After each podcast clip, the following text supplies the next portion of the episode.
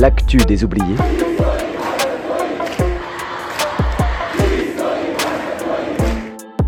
Les entretiens hors série.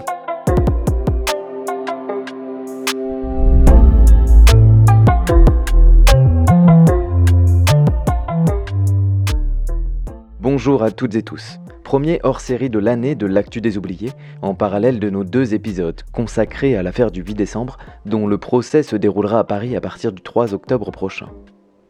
L'affaire du 8 décembre, ce sont sept personnes qui seront jugées sous la coupe de l'antiterrorisme sur la base d'un rapport des renseignements et après une enquête qui n'a fait qu'aligner des éléments à charge, sans jamais parvenir à présenter une preuve quelconque que les personnes avaient l'intention de commettre un acte terroriste. Elles ont pourtant subi les arrestations violentes, l'enfermement, voire même l'isolement, 16 mois durant pour l'un d'eux, l'angoisse des années de prison promises et la pression due à la lourdeur d'une telle procédure. Voici la retranscription de l'entretien mené avec Yo, frère de l'une des inculpées et membre du comité de soutien breton, avec qui nous revenons d'abord sur l'affaire, puis sur ce qu'elle symbolise pour l'évolution de la justice française et de la répression politique dans ce pays, et enfin sur la manière dont les proches et les comités de soutien ont tenté de soutenir les personnes inculpées et de solliciter la solidarité jusqu'à aujourd'hui. Yo commence par nous raconter l'arrestation de sa sœur le 8 décembre 2020 à Rennes. Il y a eu neuf personnes arrêtées simultanément, deux personnes à Toulouse, deux ou trois personnes en Dordogne, deux personnes en Bretagne et une personne en région parisienne. C'était une grosse opération qui a mobilisé des centaines euh, de policiers avec des unités de police euh, d'élite. Donc il y avait le RAID et le GAO. Le GAO, c'est moins connu, c'est le groupe d'appui opérationnel qui appartient directement à la DGSI. Quoi. C'est les gros bras de la DGSI. Quoi. Moi, je peux raconter plus en détail l'arrestation de, ma sœur. C'était à 6 heures du matin. Euh, ils ont défoncé euh, une porte qui était même pas, même pas fermée. Voilà, ils avaient des boucliers anti-émeutes, ils étaient cagoulés, euh, ils avaient des viseurs laser, ils, ils, hurlaient, ils cherchaient des armes. Enfin, c'était, c'était vraiment flippant. Ils ont braqué leur fusil d'assaut donc sur ma sœur et toutes ses colocataires. Donc euh, voilà, tout le monde a été menotté pendant la perquisition qui a duré trois heures. Et elle, ma sœur, elle était, euh, elle était pas dans la maison, elle était dans un, dans une chambre qui était aménagée euh, dans le jardin, dans un cabanon. elle a eu le temps de les entendre arriver parce qu'elle a vu les viseurs laser passer par les volets qui étaient entrouverts et elle les a entendus. Ils se prenaient les fils à linge. Enfin voilà, ils galéraient un peu et du coup, elle a pu se préparer un peu mentalement à juste lever les bras parce que elle, tout de suite, elle a pensé à Angelo Garant en fait et que le moindre faux geste, ils, ils, pouvaient tirer. Donc elle a levé les bras et ils, ont défoncé la porte, ils ont ils visé son torse euh, et euh, voilà. Après ils l'ont menotté, ils ont ils dévasté toute sa chambre. Elle avait interdiction de parler euh, à ses colocataires. Ils lui disaient pas aussi pourquoi elle était arrêtée. Ils lui disaient ah, vous verrez ça dans les médias. Donc il savait très bien que c'était quelque chose qui allait être médiatisé assez vite. Et donc après l'arrestation, elle est emmenée, elle est emmenée à Paris tout de suite à la fin, euh, ils ont, au moment où il l'a, ils avaient la monter dans un fourgon banalisé, juste avant qu'ils lui mettent un sac sur la tête, voilà, elle a juste eu le temps de faire un petit signe de cœur euh, à, ses copines, quoi, en leur disant ça va aller, euh, je reviens dans trois jours, ça va bien se passer, quoi. Et voilà, et puis là, c'était sac sur la tête, monté dans un fourgon banalisé. En fait, ils l'ont emmené à Rennes quelques heures, parce qu'il y, a y a une antenne locale de la DGSI à Rennes. Et après, en train, ils l'ont entravé mis un casque, euh, une espèce de masque sur le, sur le visage et euh, emmené en train, quoi. C'était super bizarre. Elle pouvait voir les passagers, personne, personne réagissait. Enfin, c'était trop bizarre, quoi. Et voilà. Et du coup, elle a été emmenée, euh, elle a été emmenée dans les locaux de la, la DGSI et de la SDAT à Levallois-Perret, donc dans ce fameux quatrième sous-sol là qui commence à, qui commence à être connu. Ils ont saisi euh, tous ces ordinateurs, disques durs, euh, téléphones, clés USB, tout ce qu'ils ont pu trouver. Euh, ils l'ont saisi. Ils ont pris aussi la box internet de la coloc. Donc au moment des arrestations, le chef d'inculpation, ses projets d'atteinte à des personnes pouvant cibler des policiers ou des militaires. Mais en fait, tout commence presque un an plus tôt avec un rapport de trois pages de la DGSI, des services de renseignement. Tu peux nous parler de ce rapport? C'est un rapport que la DGSI transmet au PNAT, au Parquet national antiterroriste, en février 2020. Donc la DGSI elle déroule tout son scénario où elle explique que du coup Florian, il serait parti en tant que militant euh, d'ultra gauche s'aguerrir aux armes euh, au Rojava. Et que depuis son retour, il sera en train de faire une sorte de casting euh, autour de lui, à repérer des gens et les sélectionner en fonction de leurs compétences, dans le but de mettre en place un, projet euh, de, guérilla sur le sol euh, sur le sol français. Quoi. À ce moment-là, je crois qu'il y a quatre ou cinq personnes qui sont citées. Du coup, dedans, voilà, ils vont expliquer que telle personne, ce serait, j'aurais tel rôle dans ce groupe de guérilla, telle personne a telle compétence, etc. Quoi. Euh, ils étayent ça avec euh, des fois ils sortent un bout de phrase, euh, on ne sait pas d'où la phrase sort. Ils disent voilà telle personne elle a dit ça au téléphone à un moment, donc ça vient corroborer tout ce récit. Et voilà, il y a même des mensonges, enfin que nous on pense que c'est des mensonges qui sont qui sont émis quoi. Ils disent par exemple qu'il y en a un qui serait allé en Colombie pour rentrer en contact avec une guérilla. Et pareil, ils étayent d'aucun élément, juste ils balancent ça comme ça. Et en fait, voilà, ce rapport-là, c'est un condensé de notes blanches, quoi qui plante le décor. Et donc il est transmis, et c'est sur la base de ce rapport que le parquet ordonne la surveillance et, euh, et l'espionnage des personnes qui seront inculpées dix mois plus tard Ouais, du coup, euh, donc ce rapport, il entraîne le jour même le déploiement de, de mesures de surveillance euh, très intrusives, qui sont vraiment en haut de l'échelle de, de l'intrusion, c'est-à-dire placer un micro dans le camion de libre flot, qui est considéré comme le, voilà, celui qui est en train de, de créer un groupe armé. Et en fait, à ce moment-là, on n'est pas dans une instruction tout de suite. Il y a d'abord deux mois euh, d'enquête. Euh, c'est euh, le parquet qui va se saisir des faits et qui va dire nous avons l'honneur voilà de nous saisir des faits et on va vous demander maintenant de matérialiser votre rapport en fait le rapport de judiciarisation qui est pas utilisable normalement judiciairement puisque c'est que des c'est un condensé de notes blanches parce qu'on ne peut pas vérifier la provenance des, des allégations. Donc euh, il va y avoir voilà, cette enquête préliminaire qui s'ouvre pour matérialiser, rendre vraisemblable ce qui est euh, reproché. Mais du coup, dans ces deux premiers mois, les mesures de surveillance qui vont être déployées, il y a des filatures, il y a euh, géolocalisation en temps réel, interception téléphonique, sonorisation dans le camion de libre flow. Surtout à partir de ces sonorisations-là, qui vont récolter beaucoup, beaucoup de matériel pour euh, incriminer euh, les inculpés. C'est dans ces deux mois-là qu'il va y avoir la plupart des éléments à charge qui vont rester. Au bout de deux mois, il va y avoir une information judiciaire qui sera ouverte. Et donc là, le, les, les, compétences euh, d'instruction vont passer à un juge d'instruction, compétences d'enquête et tout ça. Et après, pendant les huit mois, en fait, il va plus se passer grand-chose. Il y a de moins en moins de PV qui sont ajoutés et en fait, il y aura quasiment plus d'éléments à charge qui seront, qui seront ajoutés. Et oui, en tout, au total, ça durera 10 mois jusqu'aux jusqu'aux arrestations, le 8 décembre 2020. Et du coup, on leur reproche quoi au moment des arrestations? Il s'est passé quoi pendant ces 10 mois pour qu'on en vienne à les arrêter? Alors, le projet, c'était un projet d'atteinte à des personnes pouvant cibler des policiers ou des militaires.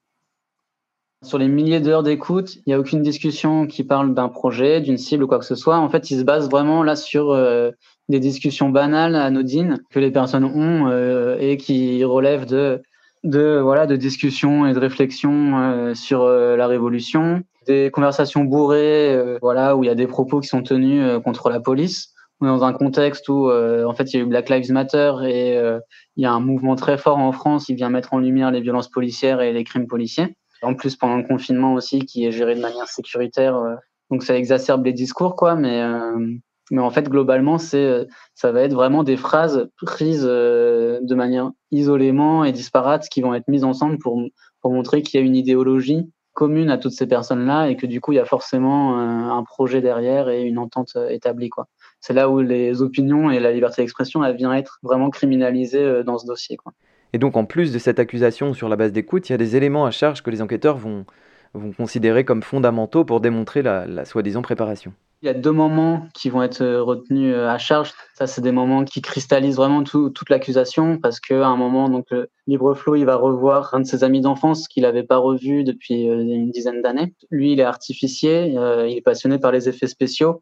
Il travaille à Disneyland, mais en dehors de, son emploi à Disneyland, il est aussi, euh, bah, il est aussi souvent sollicité pour faire des clips de punk et tout ça. Donc, euh, donc il utilise son savoir d'artificier, voilà, pour mettre en scène des, effets spéciaux quoi dans les clips. Et du coup, euh, voilà, ce soir-là, ils vont, euh, ils vont euh, s'amuser à, faire à faire une petite quantité d'explosifs. Et voilà, après, ils en referont plus. Ils se reverront même plus tard. Ils en referont pas.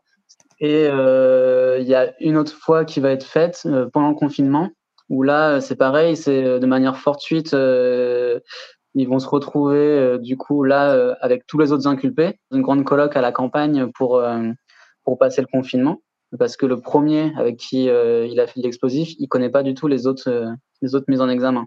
Donc là, c'est pareil, il y en a, il y en a quelques-uns, c'est la première fois qu'ils se voient ou euh, qu'ils se regroupent vraiment euh, parce que c'est le confinement. Et euh, là, sur les trois semaines, il y a aussi une après-midi où, où ils vont, avec des, des recettes assez simples qu'ils trouvent sur Internet, ils vont s'amuser à essayer de faire fabriquer un pétard. Et à la fin, ils, vont réussir et ils vont un peu flipper. Ils vont se dire, bon, bah, en fait, on aurait, on aurait pu se faire mal, quoi. Et voilà, ils vont jamais recommencer. Et, et voilà. Ça, c'est les deux, euh, deux éléments à charge, on va dire, les, les plus instrumentalisés par l'accusation. Il y a aussi euh, coup, la détention d'armes, qui sont en fait euh, des carabines, des armes qui sont même pas les, suffisamment létales pour être autorisées pour la chasse. Donc, c'est euh, pas des armes de guerre en tant que telles, quoi. C'est les carabines étaient détenues légalement par des personnes qui pratiquaient le tir sportif depuis des années. Il y avait absolument rien, rien d'illégal dans ces pratiques-là. Il y a juste libre flot du coup dans son camion. Il avait stocké euh, un, vieux fusil à canon scié euh, qu'il avait trouvé en brocante euh, avant de partir au Rojava et qu'il avait utilisé à ce moment-là pour s'entraîner un peu au tir, ce qu'il avait jamais jamais touché une arme de sa vie et il savait qu'il allait être sur une zone de guerre. Donc voilà, c'était ça les armes, l'arsenal soi-disant qu'ils ont qu'ils ont retrouvé. Donc ça, voilà, ça, ça fait euh, partie de, des éléments à charge. Bon, à la confection d'explosifs, ça, dans le droit commun, c'est quelque chose qui est illégal. Et ça, les inculpés, ils le, ils le reconnaissent et ils sont prêts à, ils sont prêts à en assumer les conséquences. Et par contre, euh, après, il y a euh, du coup des parties d'airsoft. L'airsoft, en fait, c'est donc c'est un jeu, c'est des pistolets à billes qui ressemblent à des armes mais voilà, c'est des pistolets à billes à air comprimé. Légalement, c'est pas pas des armes. Donc il y a deux après-midi d'airsoft qui concernent pas les mêmes personnes non plus. Il y a une, après-midi qui se fait euh, entre trois inculpés euh, près de Toulouse et il y a une après-midi qui se fait aussi dans pendant le confinement, pendant ces trois semaines où, ils sont confinés dans, dans cette grande colloque à la campagne. La DGSI, elle, elle affirme que euh, LibreFlow utilise ce jeu entre guillemets euh, pour former en fait euh, ses potes à, la lutte armée. Et après vient donc tout ce qui est autour du comportement clandestin.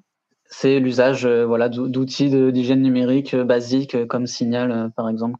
Ça, ça a été bien détaillé par la Quadrature du Net. Et donc il y a tout cet ensemble d'éléments disparates. Et à partir du moment où ils sont arrêtés, il y a les interrogatoires. Et vu le peu d'éléments dans le dossier, c'est des interrogatoires donc, qui sont menés sur les écoutes.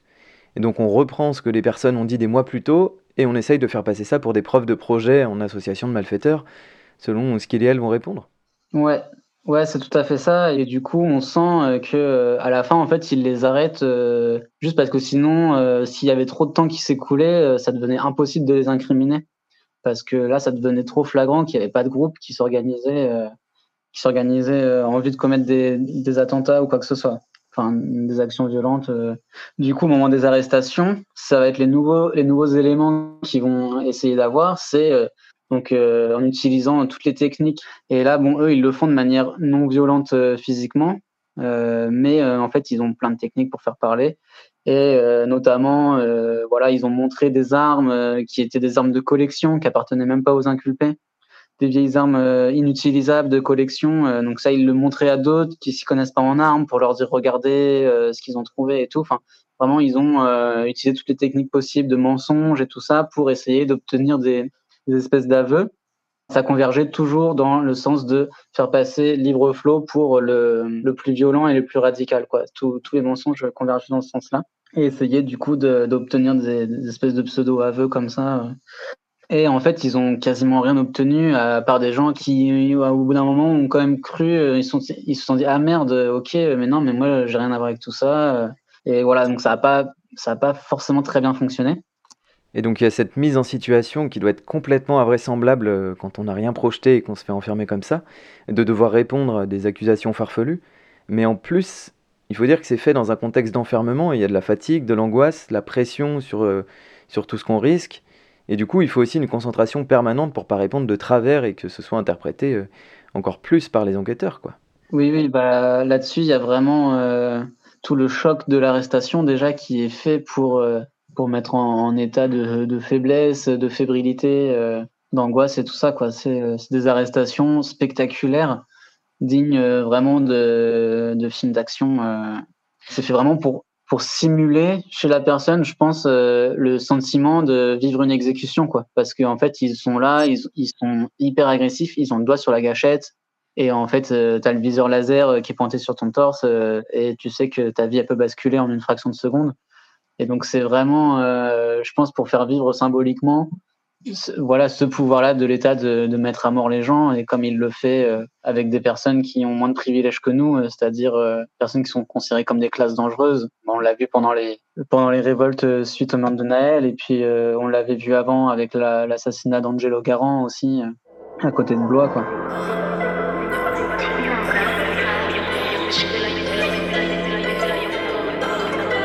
Sigilosa con quien paro, estoy mirando mi reflejo. Justos pagan por pecadores, bien decía mi viejo. Analizando aquí mi cuarto mientras tomo un portañejo. Mi leal, mi me que me paró como decía Ñejo. Casi me caen los conejos y de esta vida no me quejo. Prendo un gare, soy la reina del safari. Dame un carro, yo manejo. Ven mirando los espejos. Tengo base, quien me pare. Mi corrillo Rastafari, retro 4 militares. New York City de New Era.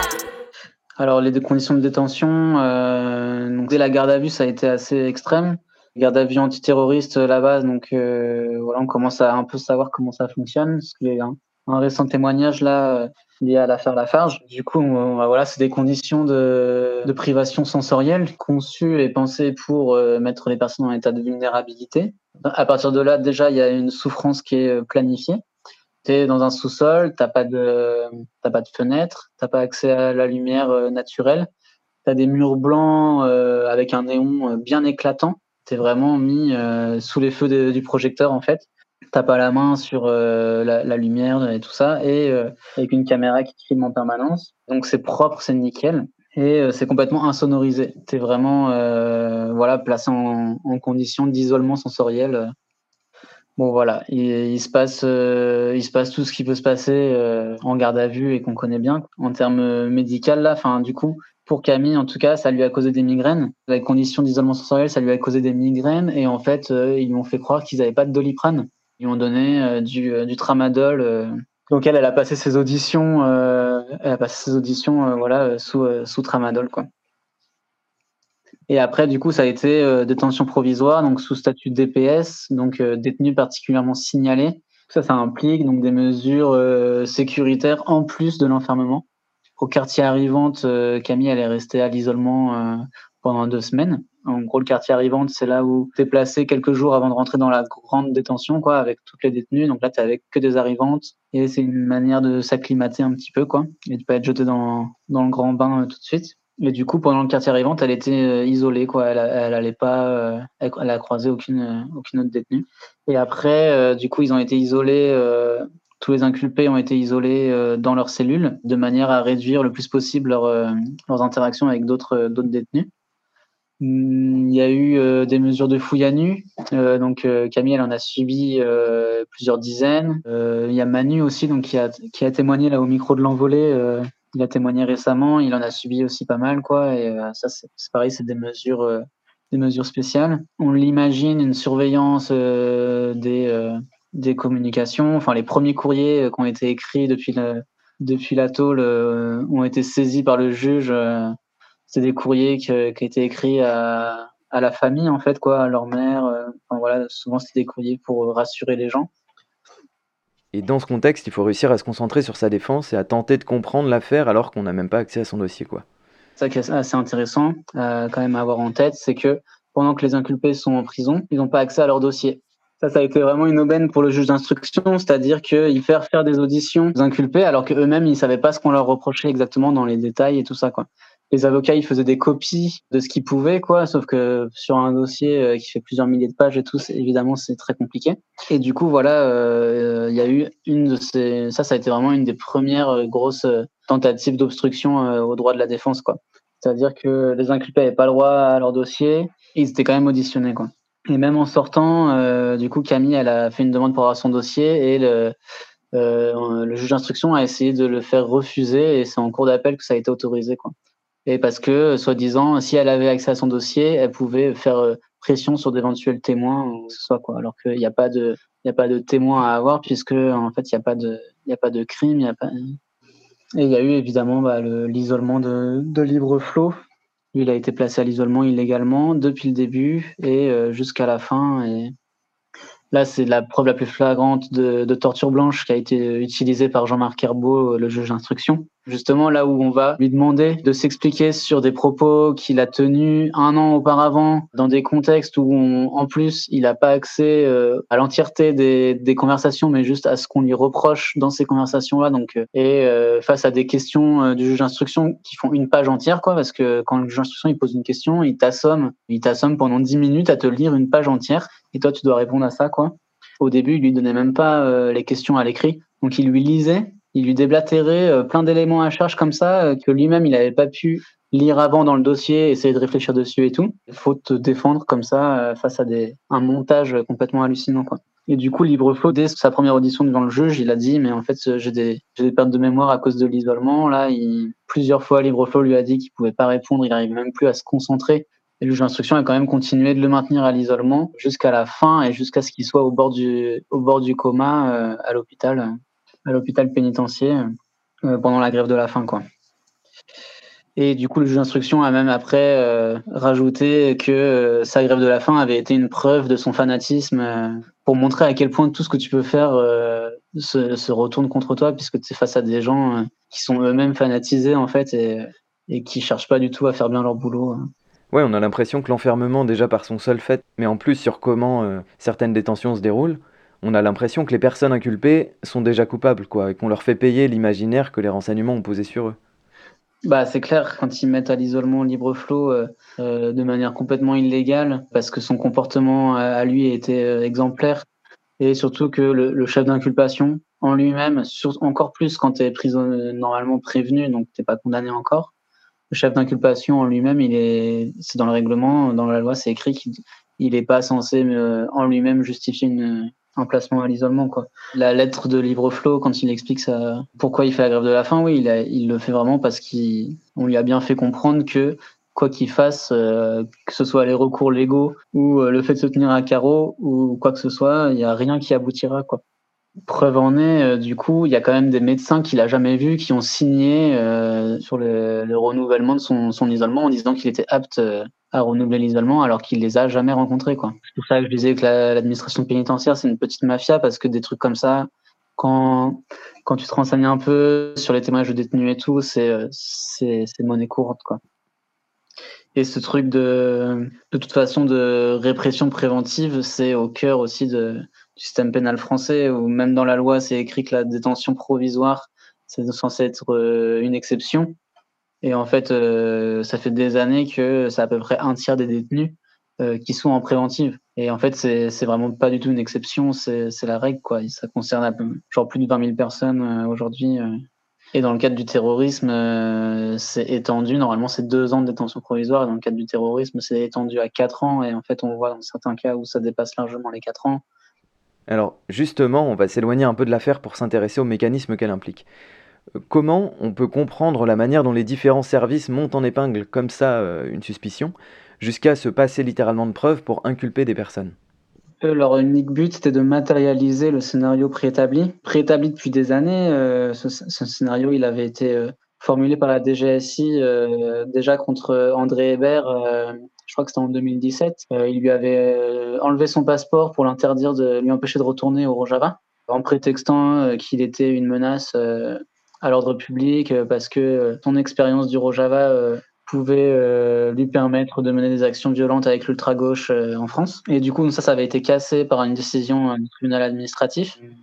Mais du coup, c'était déjà le même scénario, quoi. Et donc, on avait vu que ce scénario, il s'étoffait et il commençait à prendre corps et il s'étoffait euh, en 2019, euh, il est re-rabâché. Il ressort à un endroit où on pourrait se dire ça va être sur Valeur Actuelle, Le Point, Le Figaro et tout ça, mais non, il ressort sur Mediapart. Euh, donc il y a Mathieu Suc en 2019 qui publie un article qui est une véritable tribune pour la DGSI en fait. Il déballe tout ce, tout ce scénario de, des internationalistes qui, seraient des revenants du Rojava et qui seraient liés avec des actions violentes en France cet article-là, il avait déjà, euh, il avait déjà fait pas mal réagir dans les milieux internationalistes. Ça a choqué en fait toutes les personnes qui sont un peu proches de cette culture internationaliste et le coup médiatique joué par la DGSI, il était, il était flagrant à ce moment-là et que ça sorte sur un des principaux médias de gauche et de gauche euh, qui se prétend radical. C'était vraiment, euh, c'était vraiment une manière de préparer l'isolement des, des inculpés quand, l'affaire allait arriver, quoi. Parce que c'était un moment où LibreFlow était déjà, euh, était déjà surveillé par la DGSI, le camion était déjà sonorisé très probablement, donc, donc en fait la DGSI, elle savait très bien ce qu'elle faisait en, en faisant faire cet article à, Mathieu Suc, quoi. Et donc ce qui est au cœur de cette affaire-là, c'est l'utilisation de l'arsenal antiterroriste, on l'aura compris, qui est composé de plusieurs choses. Euh, donc peut-être d'abord en premier lieu, il y a le passage de la justice répressive à la justice préventive, chose qui a été décriée justement ces, dernières années.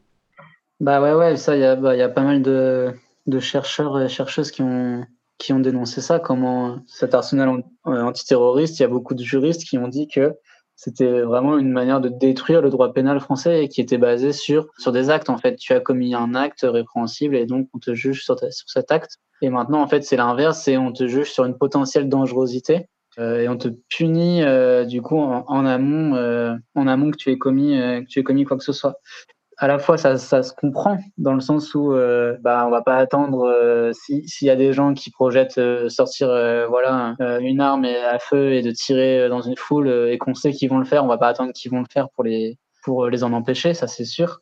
Mais en fait en même temps c'est quelque chose qui qui a permis de passer des jurisprudences complètement hallucinantes comme on, comme on vient de le dire.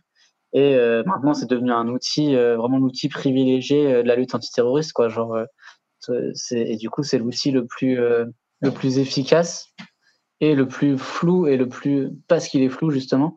Et ouais, du coup, on vient criminaliser des intentions supposées parce que du coup, il y a un faisceau d'indices concordants. Donc ça, c'est vraiment, on plane vraiment dans la, dans la subjectivité totale. On aurait donc, en fait, faudrait qu'il y ait un faisceau d'indices concordants qui permettent de valider des suspicions d'intention pour pouvoir euh, là dire bon bah ok, on est sûr et euh, du coup appliquer des mesures super graves qui sont les mêmes qu'on appliquerait à des gens qui auraient massacré euh, des gens pour des gens qui en fait ont rien fait quoi. concrètement, ça permet d'utiliser des notes blanches. Donc des voilà des notes blanches, euh, c'est euh, des, des informations issues des services de renseignement sur lesquelles on peut pas savoir la provenance, la date, l'heure, etc. Mais qui du coup sont utilisées comme des preuves alors que justement ça, ça n'en est pas normalement. Donc ça, ça permet de banaliser ces notes blanches qui avaient pourtant été interdites à un moment donc ça, c'est le premier élément, c'est la justice préventive. Ensuite, il y a l'association de malfaiteurs aussi qui ouvre des portes euh, assez vertigineuses. L'association de malfaiteurs, du coup, là, je renvoie les gens à, l'article de Laurence Blisson. C'est un article qui s'appelle Risque et péril de l'association de malfaiteurs. C'est une vieille incrimination qui est née en 1986, qui était un délit à la base et qui est devenu un crime. Il y a les deux, il y a le crime d'association de malfaiteurs terroristes et il y a le délit d'association de malfaiteurs terroristes. Et en tout cas, bah, c'est vraiment un fourre-tout juridique, ça, euh, mais incroyable quoi qui s'est nourri et qui s'est alimenté, qui s'est expérimenté sur, euh, par exemple, les Kurdes dans les années 90, avec des coups de filet, euh, 200 personnes euh, suspectées, voilà, d'appartenir au PKK ou d'être en lien avec le PKK. Et le Parti des travailleurs du Kurdistan, qui est la principale organisation d'autodéfense armée des Kurdes, qui sont le, le, plus grand peuple apatride, qui n'a pas de territoire, le plus grand peuple apatride au monde et qui subissent des attaques de tous les États-nations sur lesquels ils vivent. Et du coup, euh, voilà, ce malfaiteur terroriste, c'est une dinguerie. En gros, tu peux, euh, voilà, comme le juge d'instruction, nous, il le dit, tu peux condamner des gens euh, dans, la, une association de malfaiteurs terroristes, même si tu n'as pas démontré de projet. En fait, tu n'as même pas besoin, il y a une jurisprudence qui dit que tu n'y a même pas besoin d'identifier un projet puisque ce qui compte, c'est une entente établie. Et donc, une entente établie, c'est pareil, ça veut pas dire grand chose, c'est juste euh, tu as des gens qui s'aiment bien en fait ou euh, qui soi-disant partageraient une même idéologie ou quoi que ce soit et ça suffit à montrer qu'ils sont d'accord euh, tacitement ou de manière non exprimée mais ils sont quand même euh, complices quoi. C'est vraiment un truc un truc plutôt hallucinant. Ouais, Laurence Blisson écrit aussi qu'on peut même faire partie d'une association de malfaiteurs terroristes sans le savoir. Bah là, c'est le cas hein, des inculpés du 8 décembre. Je pense qu'ils ne le savaient pas du tout. tu peux aussi voilà, être dans une association de malfaiteurs terroristes sans connaître les autres personnes quoi, qui sont dedans. Et donc derrière, à travers l'arrestation, l'outil antiterroriste permet toute une série de mesures très répressives. Est-ce que tu peux nous, nous, détailler un peu toutes ces mesures? Ça permet de mobiliser des unités de police euh, surarmées euh, qui sont assez terrifiantes.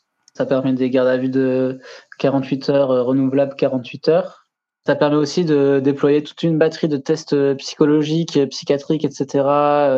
parce que, encore une fois, on va pas te juger sur un truc que tu as commis, on va te juger sur ce que tu as dans la tête potentiellement. quoi. Et du coup, ça, ça implique vraiment de pousser la répression et la présomption d'intention de manière super perverse et super intime. quoi. Ça permet d'appliquer des mesures de répression administrative euh, euh, après l'enfermement, enfin après la peine. Euh, par exemple, les MICAS, les mesures individuelles de contrôle administratif de sécurité ou de sûreté, je sais plus. donc ça, c'est des procédures, c'est comme des contrôles judiciaires ou des assignations à résidence ou des assignations à territoire. C'est des mesures administratives qui sont décidées par le ministère de l'Intérieur, qui peuvent être euh, du coup prononcé de manière arbitraire et euh, à la volée quoi sur toute personne qui peut être fichée. On a un exemple qui est, euh, qui est super d'actualité là, et c'est l'exemple de Kamel Daoudi. Lui, il est assigné à résidence depuis 12 ans alors qu'il a purgé sa peine, une peine qu'il avait lui-même, donc pour association de malfaiteurs terroristes, qu'il avait lui-même contestée et qui avait été basée sur des aveux obtenus par la torture. Ça, c'est sa femme qui, le dit là dans, un communiqué qu'elle a publié hier. Donc, il est assigné à résidence depuis 12 ans. Il n'a pas le droit de travailler. Euh, régulièrement, on vient euh, l'éloigner de sa famille. Euh, on le prend et on le fout dans un autre logement à plusieurs centaines de kilomètres. Sa femme, elle vient de commencer une grève de la faim, du coup, depuis hier. Elle considère que tout ce que subit Kamel Daoudi, en fait, elle, elle le subit. Leurs enfants le subissent aussi. Et ils ont épuisé tous les recours, tous les recours légaux possibles. Et voilà, là, elle a commencé une grève de la faim pour essayer de mettre un terme à cette situation. Et euh, voilà, bah, elle a écrit un communiqué qui est, euh, qui est vraiment chouette, qui est vraiment touchant. Et je vous invite à aller lire. Quoi. cette mesure-là, c'est sans jugement, du coup, sur simple décision du ministère de l'Intérieur. C'est sans jugement, ouais. Et euh, ça qui est terrifiant aussi avec l'extension de l'arsenal antiterroriste. on, on, voit bien ce que ça donne dans d'autres pays où c'est beaucoup plus développé, notamment aux États-Unis ou en Israël. c'est c'est vraiment l'horreur. En Israël, tu as carrément la détention euh, de sûreté, où c'est l'armée euh, qui décide de foutre des gens en tôle pour des peines de six mois renouvelables euh, à l'infini et les personnes ont aucun droit, euh, ont vraiment aucun droit quoi.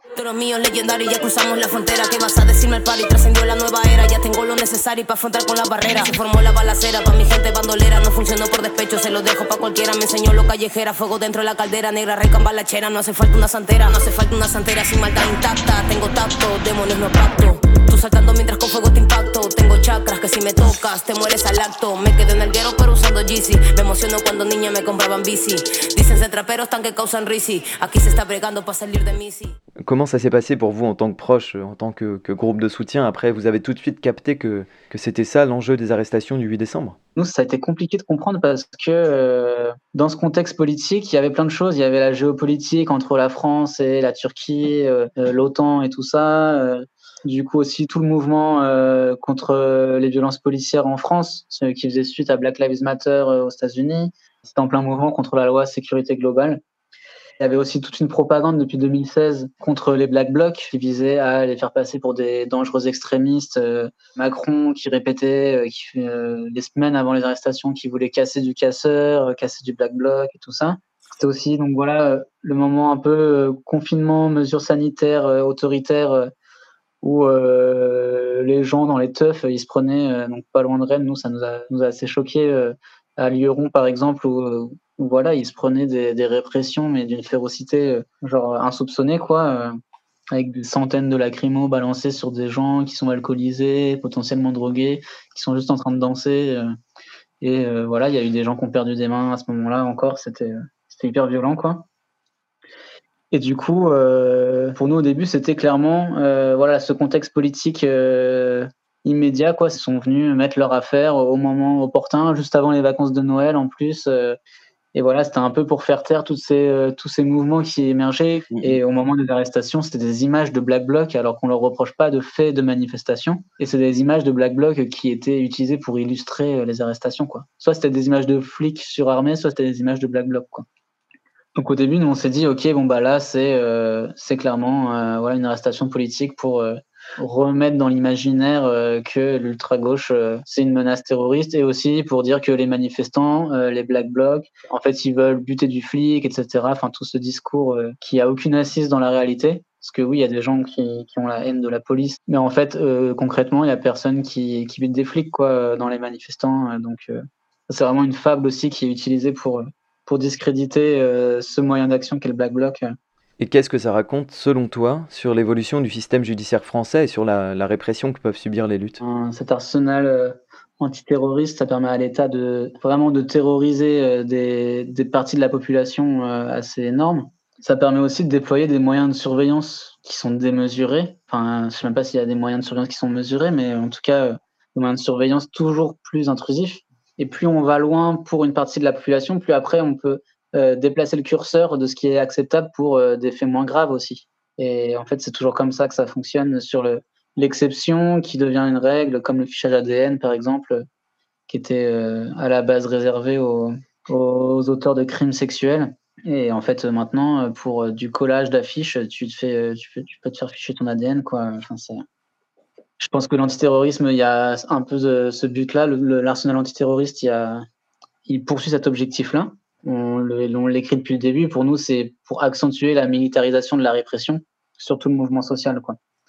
Et c'est prendre, c'est toujours faire croire qu'il y a des franges extrêmement radicales dans le mouvement social. Et euh, du coup, déployer des moyens toujours plus euh, extrêmes contre ces franges-là. En fait, ça permet de déplacer le curseur de ce qui est acceptable pour le reste du mouvement social ou pas, quoi. Du coup, de réduire les libertés politiques. Euh, parce que, en fait, aujourd'hui, le gouvernement, on pourrait appeler ça la fascisation, hein, mais, euh, mais le gouvernement, aujourd'hui, il est clairement en train de prévoir la crise climatique, de, laquelle il a, il a rien fait pour, pour nous protéger. Et dans cette crise climatique, les principales puissances, elles sont en train de se réarmer et de mettre au pas euh, les populations. Parce que dans un monde instable où euh, la production de bouffe, euh, ça devient compliqué, il peut y avoir des, pénuries, des migrations par millions, enfin voilà, toutes les catastrophes en fait sociales, humanitaires et économiques qui vont arriver avec le réchauffement climatique. Ça va entraîner des conflits de plus en plus violents parce que les situations d'existence seront de plus en plus précaires. Et en fait, ils sont clairement en train de se préparer à ça. Enfin, voilà, c'est une analyse un peu générale, mais, mais euh, pour nous, voilà, c'est une manière de, de faire de l'antiterrorisme un maintien de l'ordre, en fait, un maintien de l'ordre extrême dans une situation euh, de gouvernance qui sera extrême, euh, de plus en plus extrême dans le futur, quoi. La moindre, le moindre mouvement social, la moindre grève, elle devient en fait terroriste quand on lit la définition du terrorisme dans l'article 421 du Code pénal. Elle peut tout à fait intégrer des manifestations, des grèves générales, etc. Quoi. Et du coup, nous, on pense que vraiment l'arsenal antiterroriste, c'est un peu l'avant-garde de, la militarisation du maintien de l'ordre euh, en France aujourd'hui. Quoi. Pareil, euh, je vous renvoie à Claude Serfati ou à Mathieu Rigouste. Oui, et d'un point de vue médiatique, tu l'as déjà un peu dit, mais c'est aussi comment porter le discrédit sur les luttes pour faire une glissade, quoi, qu'une part plus grande de la population, de la majorité silencieuse, entre guillemets, soit prête à accepter une législation répressive plus forte que ce qu'elle est capable de supporter aujourd'hui. On l'a vu là pendant la, je trouve pendant la, le mouvement pour les retraites, on l'a vu comment euh, les médias des milliardaires là, ils ont essayé de faire passer euh, les, grèves, certaines actions syndicales pour des pour du pré-terrorisme presque quoi. Enfin, il y avait déjà tout le discours de preneurs d'otages, etc. Et là, il y avait eu par exemple à Marseille, je crois, euh, c'était la CGT Enedis peut-être, ils ont balancé des compteurs à gaz ou des compteurs, ouais, c'était des compteurs à gaz vides, débranchés. Ils les ont balancés euh, de manière symbolique. Je sais plus, c'était devant la préfecture ou la mairie. Et euh, il y a quelqu'un qui a balancé un pétard, un petit pétard euh, au milieu de ça. Et en fait, ça parlait sur BFM TV de colis piégés de la CGT, quoi. Et en fait, ils sont en train de pousser, on le voit à tous les niveaux, ils sont en train de pousser à cette criminalisation et en fait, ce qui passe par une espèce de déshumanisation aussi pour la majorité silencieuse, quoi, pour que en fait, ils sont en train de prévoir la répression de demain, quoi. Et ça passe toujours par cette déshumanisation, cette faire passer les gens pour des extrémistes radicaux. Euh, nous, on trouve que la répression antiterroriste, elle, elle prend place dans tout ce travail de voilà de saper l'image de, tous les mouvements sociaux, de toutes les personnes qui essayent en fait euh, un temps soit peu de s'opposer à l'ordre euh, à l'ordre capitaliste actuel, quoi, et, d'essayer de sauver les meubles tout simplement, quoi. On voit très clairement comment ça va atteindre plein de gens, plein de gens à la suite, quoi. et quand on a vu les arrestations euh, de, en lien avec la Farge et tout, ça nous a, ça nous a vraiment perturbé, quoi. Ça nous a, ça nous a touché.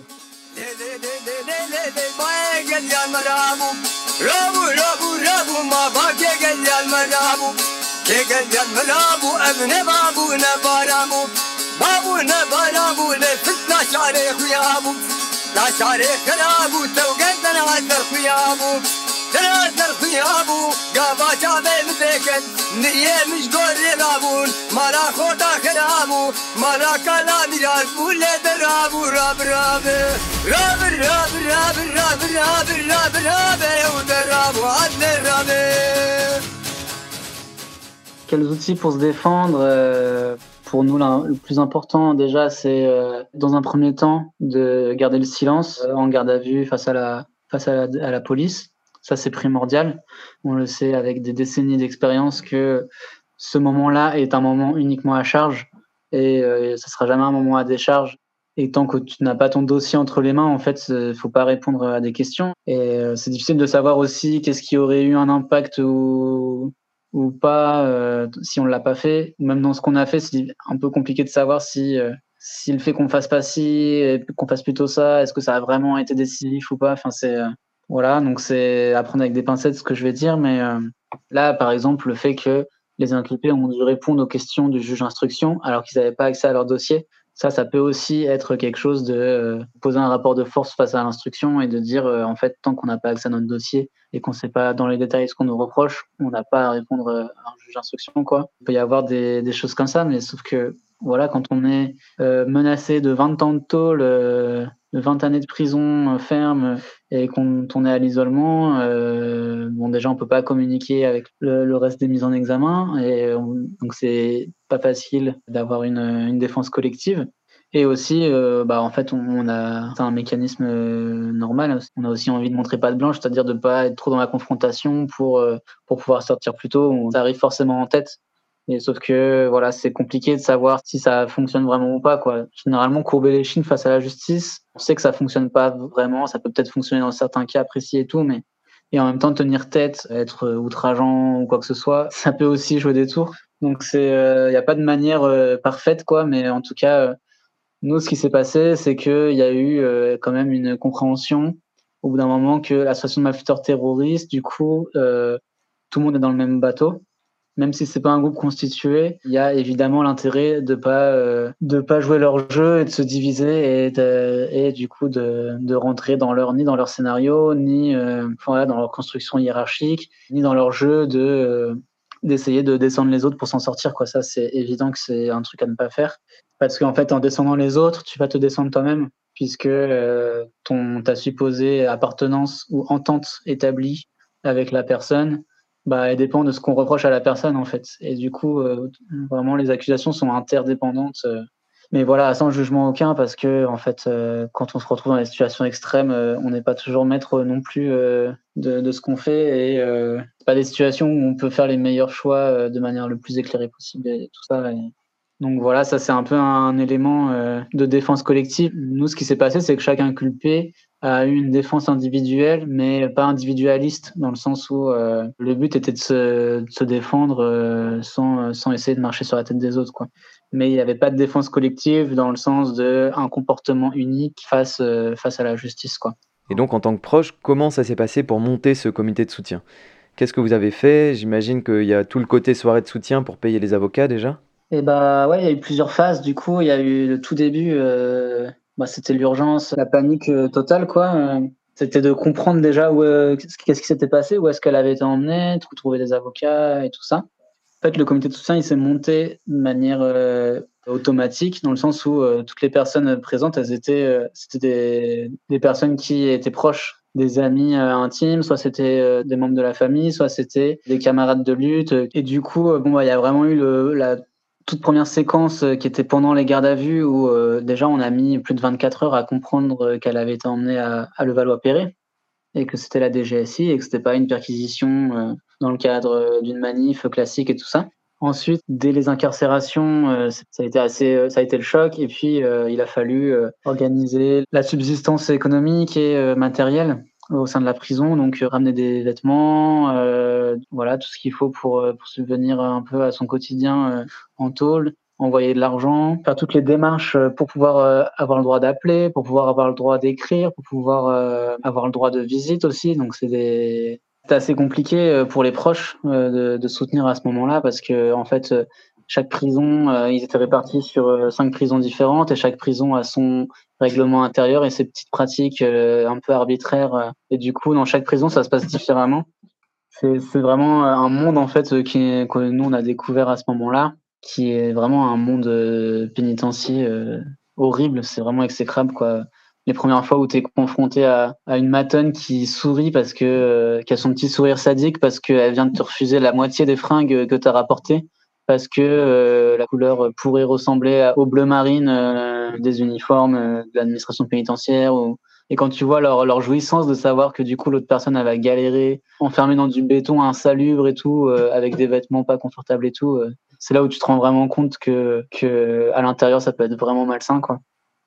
Ça a été toute une première étape où on a eu du soutien des milieux anticarcéraux et ça a été un soutien vraiment précieux. C'est vraiment les premiers milieux d'ailleurs euh, qui nous ont soutenus parce que euh, voilà, ils connaissent très bien ce milieu-là et euh, ils ont tout de suite compris les tenants et aboutissants de l'histoire. Donc c'est comprendre comprendre comment fonctionne la prison et comment aider la personne à l'intérieur. Et donc il y a tout le soutien moral aussi d'envoyer des bouquins, envoyer des courriers, des cartes postales, mener des campagnes de soutien après à l'extérieur faire en sorte que le plus de gens possible puissent envoyer du courrier des lettres, parce que quand tu es en tôle, il y a un rapport de force qui se fait depuis l'extérieur avec l'administration pénitentiaire. C'est en gros, tu peux subir le plus de violence et d'abus si euh, tu es complètement isolé et qu'il n'y a personne à l'extérieur. quoi pour te soutenir. Et du coup, là, l'idée, c'était de montrer qu'il y avait des gens qui soutenaient et tout. On a contacté euh, l'OIP pour qu'elle reçoive euh, le guide du prisonnier, pour qu'elle-même elle puisse euh, être au courant de ses droits, parce que sinon, en, détention, voilà, tu bah, t'obéis sans connaître vraiment le droit et tout ça.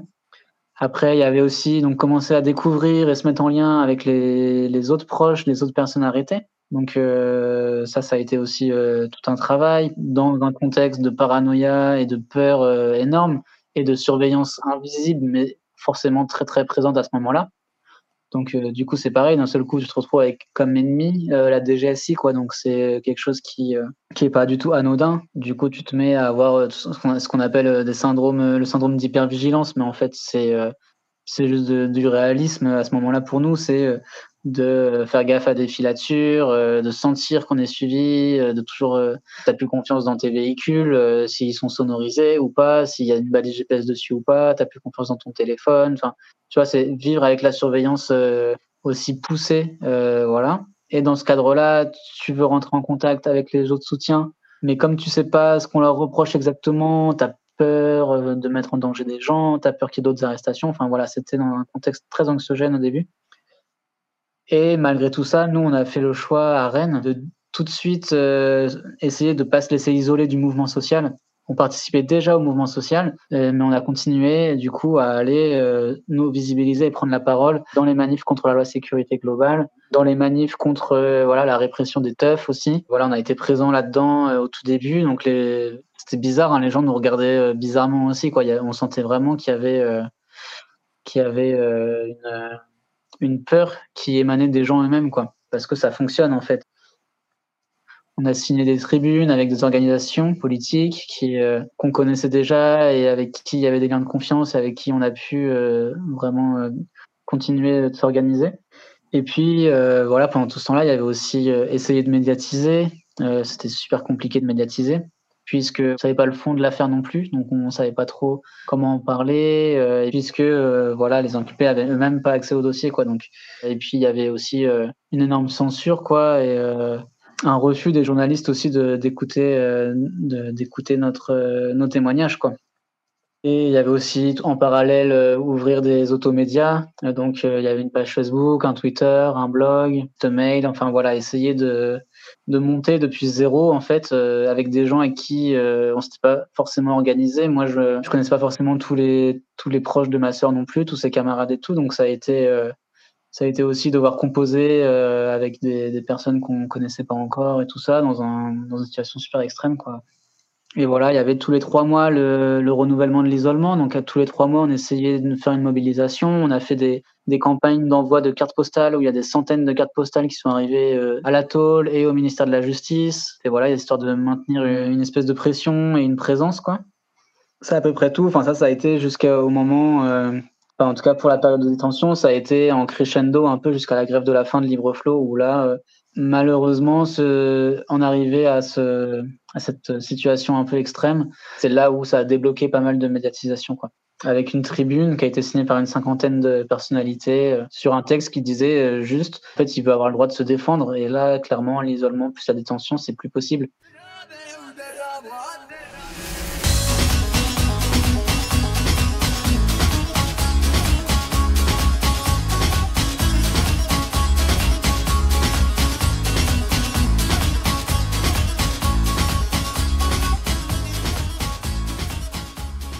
Beaucoup d'auto-formation, de autodéfense numérique. C'est là que j'ai appris, euh, à ce moment-là, que j'ai appris à utiliser Tails. Maintenant, euh, je fais plus rien de militant sur mon ordinateur sans, passer par Tails. Et je recommande à tout le monde d'utiliser Tails. Pareil euh, sur les téléphones, c'est là où du coup je me suis mis à utiliser Signal et voilà à m'intéresser au, au système d'exploitation euh, sécurisé comme Divest OS, Graphene OS, il a fallu apprendre aussi donc ce que je disais sur le monde carcéral et tout, euh, donc du juridique aussi, association de malfaiteurs, qu'est-ce que c'était, les droits qu'on avait, est-ce qu'on avait le droit de parler aux autres proches, est-ce que les même les mères, elles ont mis euh, plus de deux ans à se rencontrer, les mères des inculpés parce qu'elles savaient même pas s'ils avaient le droit. Les inculpés eux-mêmes, quand ils sortaient, ils savaient pas qu'est-ce qu'ils avaient le droit ou pas de dire sur le dossier parce qu'ils n'avaient pas le droit le, de, de diffuser le dossier. Mais du coup, euh, est-ce que juste en parler publiquement, c'était le diffuser? Est-ce que euh, avait le droit de le lire aux autres et tout? Enfin, tu vois, c'était euh, c'était vraiment compliqué, quoi. Et on a appris sur le tas, quoi, un peu tout ça. Et puis, on s'est rendu compte aussi de de l'ampleur l'ampleur de du phénomène anti antiterroriste dans le sens où il y avait aussi cette conscience que on n'est pas du tout les premières cibles de l'antiterrorisme ça a été aussi beaucoup de réflexion sur comment parler de l'antiterrorisme sans nous mettre au centre de la répression, alors qu'en fait, on vient un peu à la fin. Il y a eu euh, antiterrorisme, il s'est défoulé euh, sur les milieux musulmans. Et après, il y a eu beaucoup de procès aussi euh, liés à l'extrême droite. Et nous, on est arrivé un peu là, en dernière roue du carrosse, avec tout le bagage des jurisprudences, mais du coup aussi, on n'était pas la première cible, quoi. Et donc, ça a été aussi essayer de comprendre c'était quoi ce phénomène. Et ça nous a amené à, à plein de questionnements sur le antimilitariste en fait, parce que toutes les opérations militaires de la France, elles se font presque tout au nom de l'antiterrorisme aujourd'hui, quoi. Et là, ça amène à des voilà des pans entiers de bah, de réflexion politique euh, sur lesquels euh, on est toujours en train de se former aujourd'hui, quoi. Et... on l'a vu, du coup, c'est des, des, procédures qui font énormément peur, qui sont là pour euh, pour mettre la pression, une pression hallucinante. Comment on lutte contre cette peur? Je crois qu'il y, y a la solidarité aussi qui joue énormément Enfin, nous, lutter contre la peur, on a toujours peur aujourd'hui, en vrai. Hein. C'est juste qu'en se formant, on apprend aussi, euh, par exemple, à connaître un peu les limites du renseignement, qui est un petit peu quand même régi par euh, le code de sécurité intérieure, qui a soi-disant une institution qui est censée euh, dire au renseignement, là, vous avez le droit de surveiller, là, vous n'avez pas le droit. Enfin, bon, même si on sait que cette institution-là, elle, elle, est quand même plutôt laxiste. Je parle de la CNCTR, là, par exemple, la Commission nationale de contrôle des techniques de renseignement et après, du coup, ouais, petit à petit, en en parlant aussi, la solidarité, les gens qui, soutiennent, ça c'est vraiment, euh, je crois que c'est vraiment le facteur le plus important pour nous-mêmes, pour pas se sentir seul, et euh, ça redonne vraiment de la force. C'est vraiment quelque chose de super important, et de se rendre compte qu'il y a d'autres personnes qui ont vécu la même chose, de pouvoir en discuter et se, se solidariser ensemble, quoi. C'est, euh, c'était vraiment pouvoirant, quoi. Bah justement, comment on fait pour vous soutenir là aujourd'hui, pour se solidariser alors que le procès arrive bah Là, ça amène à la mobilisation un peu euh, du coup actuelle. En ce moment, il y a une semaine internationale de solidarité. Donc il y a un appel qui a été traduit en plusieurs langues à euh, ce qui est des actions de soutien euh, un peu partout. Donc euh, là, c'est une manière aussi de montrer euh, qu'il y a des gens qui sont concernés, euh, qui se sentent concernés par, cette affaire et qui, qui soutiennent et pas nous laisser les inculper un peu isolés comme un groupuscule qui agissait dans l'ombre en clandestinité tout seul. et voilà, quoi, de montrer qu'en fait, il y a du soutien derrière, il y a des gens qui ont compris les enjeux liés à cette affaire, qui sont prêts du coup à se mobiliser et à et pas laisser passer ça quoi. Ça peut être n'importe quoi, envoyer une photo avec avec tout ce que vous voulez. Quoi. Ça peut aller du stickers au, graffiti, euh, à la banderole, au collage, euh, à tout ce que vous voulez euh, en soutien. Tout ce qui vous fait plaisir aussi, quoi. ça peut être un flash mob, enfin un happening, une diffusion de tract, tout ce qui peut vous faire plaisir et vous sembler être quelque chose qui peut apporter du soutien moral, affectif, politique ou financier aussi, évidemment, aux inculpés du 8 décembre, tout est bienvenu. Et voilà, il y a une adresse mail à 812 support.riseup.net 812 support.riseup.net sur laquelle vous pouvez envoyer vos, vos actions de soutien et tout. Des comités de soutien dans le Limousin, dans le Tarn, à Toulouse, à Rennes, dans le Finistère, en région parisienne. Il y a des gens qui soutiennent à Lyon aussi. Enfin, voilà, c'est possible de trouver euh, des endroits à qui, euh, à qui passer de l'argent si, si vous voulez soutenir financièrement, parce que du coup, sur cette affaire-là, il faut savoir qu'il y a 13 avocats et avocates.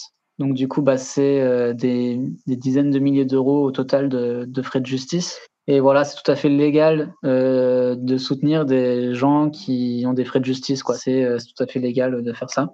Et tu as donné l'adresse mail, mais est-ce que tu veux aussi donner l'adresse du blog? Ouais, bah alors euh, il y a trois blogs, peut-être j'en donne qu'un euh, sur lequel il y a le lien vers les autres blogs. C'est soutien812.net. Donc euh, soutien 812 en chiffres et .net. Là, vous pouvez trouver le lien vers les autres blogs et notamment il y a un blog qui a visé internationaliste. Si vous avez envie de diffuser, si vous avez des réseaux où vous voulez diffuser à l'international, il y a plein de traductions qui sont faites.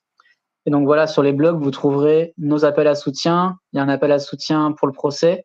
On appelle à ce que les gens viennent euh, à l'ouverture du procès le 3 octobre pour se rassembler devant le tribunal et pas laisser les inculpés seuls euh, face à ce tribunal euh, médiatique aussi en fait parce qu'on sait que ça, la médiatisation va revenir de manière très violente. C'est aussi euh, une manière de montrer une, image, euh, une autre image que celle qu'ils aimeraient utiliser, montrer qu'il y a du monde et que euh, les inculpés sont pas tout seuls, c'est pour leur donner un peu de force aussi. On invite euh, du coup, par exemple, toute la Bretagne. Il y a un bus qui part de Brest, qui passe par Morlaix, Saint-Brieuc, Rennes. Donc, si vous êtes en Bretagne, vous pouvez prendre ce bus, vous contactez les comités de soutien et vous pouvez prendre ce bus pour rejoindre le rassemblement. Là, c'est pareil, hein, c'est un rassemblement. on appelle les gens à, à venir avec ce qui leur fait plaisir, euh, ce qui leur fait du bien. Euh, toutes les formes d'action sont, les modalités d'action sont ouvertes et euh, avec l'idée quand même de faire quelque chose de festif, de d'agréable. Il y aura des cantines et tout ça.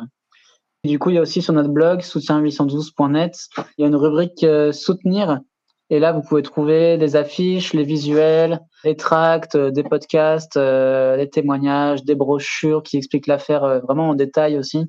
Et voilà, et globalement, euh, nous on pense qu'au niveau, au niveau national, voire international, il faut vraiment euh, développer beaucoup plus la solidarité, les actions de solidarité. Il faudrait se fédérer beaucoup plus entre personnes qui subissent les mêmes outils répressifs et, euh, converger en fait, faire bloc face à ça, quoi. Eh ben merci beaucoup Yo, on arrive à la fin de cet entretien. Merci de nous avoir partagé tout ça. On espère bien sûr que le procès aura une issue heureuse, on solidarise avec, toutes les personnes inculpées. Est-ce que tu veux dire un dernier mot euh, en conclusion?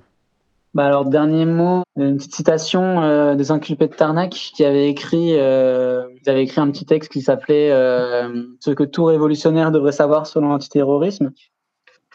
Plus les gouvernements seront discrédités, plus l'adhésion à la politique menée s'effondrera, et plus ils auront recours à l'état d'urgence et à la soi-disant lutte contre le terrorisme pour maintenir l'ordre et tuer dans l'œuf les révoltes toujours plus logiques. Et ouais, du coup, euh, petit, euh, message de solidarité. C'est aussi une manière de faire connaître des affaires de répression qui sont moins connues. Et euh, c'est une manière de dire aux gens qu'on pense à eux et que même s'il n'y a pas des liens très forts entre toutes les personnes qui ont subi la répression ces dernières années, s'il n'y a pas une organisation, une fédération encore, on pense à eux et, et on est tous dans le même bateau, quoi. Solidarité avec les militants kurdes qui ont été très durement réprimés par la justice antiterroriste alors qu'Erdogan poursuit sa politique écocidaire et génocidaire au Kurdistan. Solidarité avec les inculpés du 15 juin dans le Limousin, suspectés d'avoir offert à un million de Français quelques jours sans télévision. Solidarité avec le compagnon anarchiste Ivan, arrêté par la SDAT l'année dernière pour avoir incendié des véhicules diplomatiques. Solidarité avec Kamel Daoudi, enfermé à résidence à vie pour satisfaire les pulsions torsionnaires du ministère de l'Intérieur et solidarité avec sa femme Sandra, qui a commencé une grève de la faim hier. Solidarité avec Boris, visé par une enquête et des moyens antiterroristes pour l'incendie d'une antenne.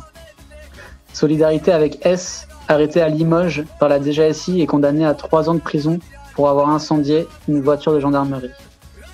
Solidarité avec Georges Ibrahim Abdallah, enfermé depuis 40 ans dans les prisons françaises sur la base de preuves douteuses et maintenu euh, de manière complètement arbitraire en détention. Et plus généralement, solidarité avec toutes les personnes de notre camp social visées par le renseignement, la surveillance et l'antiterrorisme. Et solidarité enfin aux personnes qui ont été arrêtées euh, par l'ASDAT en lien avec euh, l'affaire Lafarge.